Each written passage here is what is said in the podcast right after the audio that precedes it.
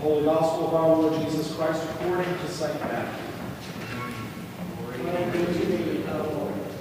Jesus came from Galilee to the Jordan to John to be baptized by him. John would have prevented him, saying, I need to be baptized by you. Do you come to me? But Jesus answered him, Let it be so now, for thus it is fitting for us to fulfill all righteousness. Then he consented. And when Jesus was baptized, immediately he went up on the wall. And behold, the heavens were opened to him. He saw the Spirit of God descending like a dove, and coming to rest on him. And behold, a voice from heaven said, This is my beloved Son, with whom I am well pleased. The Gospel of the Lord. Praise be to thee, Lord Christ. In the name of God, Father, Son, and Holy Spirit. Amen.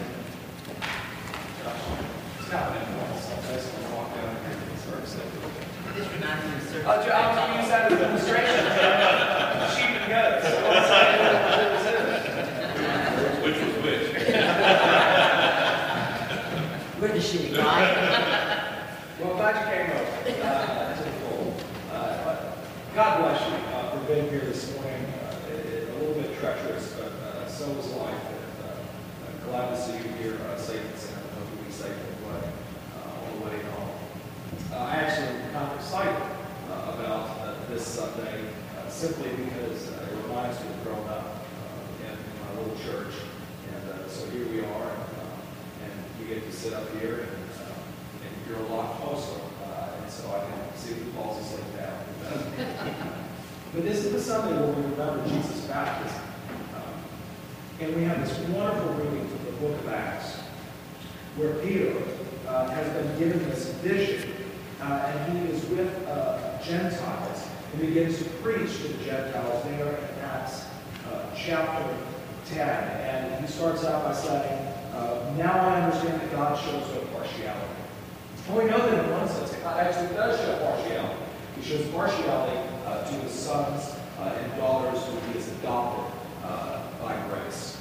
And so, uh, like any good parent, he tries to take care of his children. But what Peter is talking about here, that God shows no partiality, is that he's not looking for a particular thing in those whom he calls to be his children.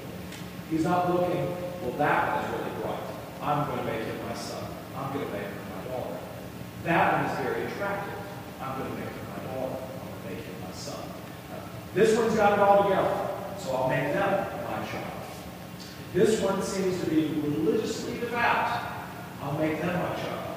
This one is the most well-behaved person on the face of the earth. Therefore, I will make them my child. But of course, in the early church, the divide first great heresy that sprung out of it was between those who were Jewish who had come to know the Lord Jesus and those who were not. And so what Peter is saying here is that God shows no partiality. Jesus said, go and make disciples of all nations. He meant it. It wasn't optional. It wasn't go and make disciples. That is, children of God, out of people just in Jerusalem. Fact, in Acts we read that. You will be my witnesses where? Jerusalem, Judea, Samaria, and to the very ends of the earth. And in those words, those are controversial words because we're not just talking about Jews and Gentiles, we're talking about Samaritans being made disciples, uh, being called to faith in the Lord Jesus Christ. And so that's why Peter, uh, understanding that the gospel is for everybody, the gospel is for everybody. Now, when we think about missions, we think about missions probably, I don't know, abroad. And it doesn't seem to be the case anymore, but it seemed to me when I was younger, we gave a lot more reading, I mean, a lot more looking. Uh, we, we give a, um, uh, we gave, uh, there seemed to be more emphasis on giving to missions overseas. So we'd set aside a special Sunday to take up uh, an offering for some missionary. Uh, I never once remember saying, we're going to take up an offering for a missionary in New York City. That, that just sounds foolish. And yet, uh, where we live uh, may be one of the most fertile mission fields uh, in the world. You know, statistics for the Episcopal Church came out recently for 2015, and uh, in it it said that 4% of Episcopal churches, only 4%, had an average Sunday attendance of 300 or more. 4%. So I asked my friend Bishop Mbanda and Shyira Diocese of Rwanda, how many of your churches have an average attendance of 300 or more? And he said, all of them. All of them. And that's 175 churches.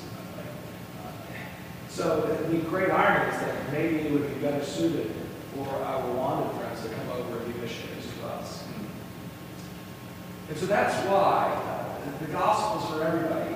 It's amazing to me that people in the United States will say things like, well, I like the Episcopal Church, but it's just too stuffy for me. All these rote prayers, and, and, and I don't like that, and uh, I like uh, something a little uh, less formal. Uh, and yet, that is the very service that conveys the message of the gospel that is taken root in places like Africa. You go to Rwanda, it's a prayer book service. I do it a little differently, no doubt. Uh, but uh, in fact, it's a 1662 service that, that they're using. And someone might say, well, that's just because of their cultural context. But if there's any place in the world that has every right to be angry with God, in the world, to resent the church, it's Rwanda. In 1994, a million people died in 100 days. And not by guns, but by other means of murder. And yet there's a nation who's turned its face toward the Lord Jesus and cried out for mercy. And we've seen the reconciliation uh, made possible by the work uh, of the Holy Spirit. So it's not enough to say, well, you know, they're set up to already be naturally inclined uh, to worship God and to be Christians because the fact of the matter is that none of us are naturally inclined to be children of God. We're adopted by Him uh, through grace. And so this morning, uh, as we look at Acts chapter 10, Peter's wonderful sermon, I hope you'll take it home and uh, reread it because that may be all you're able to do today uh, in the midst of the weather. Uh, but uh, that the great miracle of God of calling us to faith uh, in His Son, uh, Jesus Christ, uh, because of His great love for us, not because we earned it, not because we bring anything to the table, but just because He's our loving Father, and out of all that He could have chosen, He chose us. And so, with grateful hearts, we thank God that He shows no partiality in choosing us.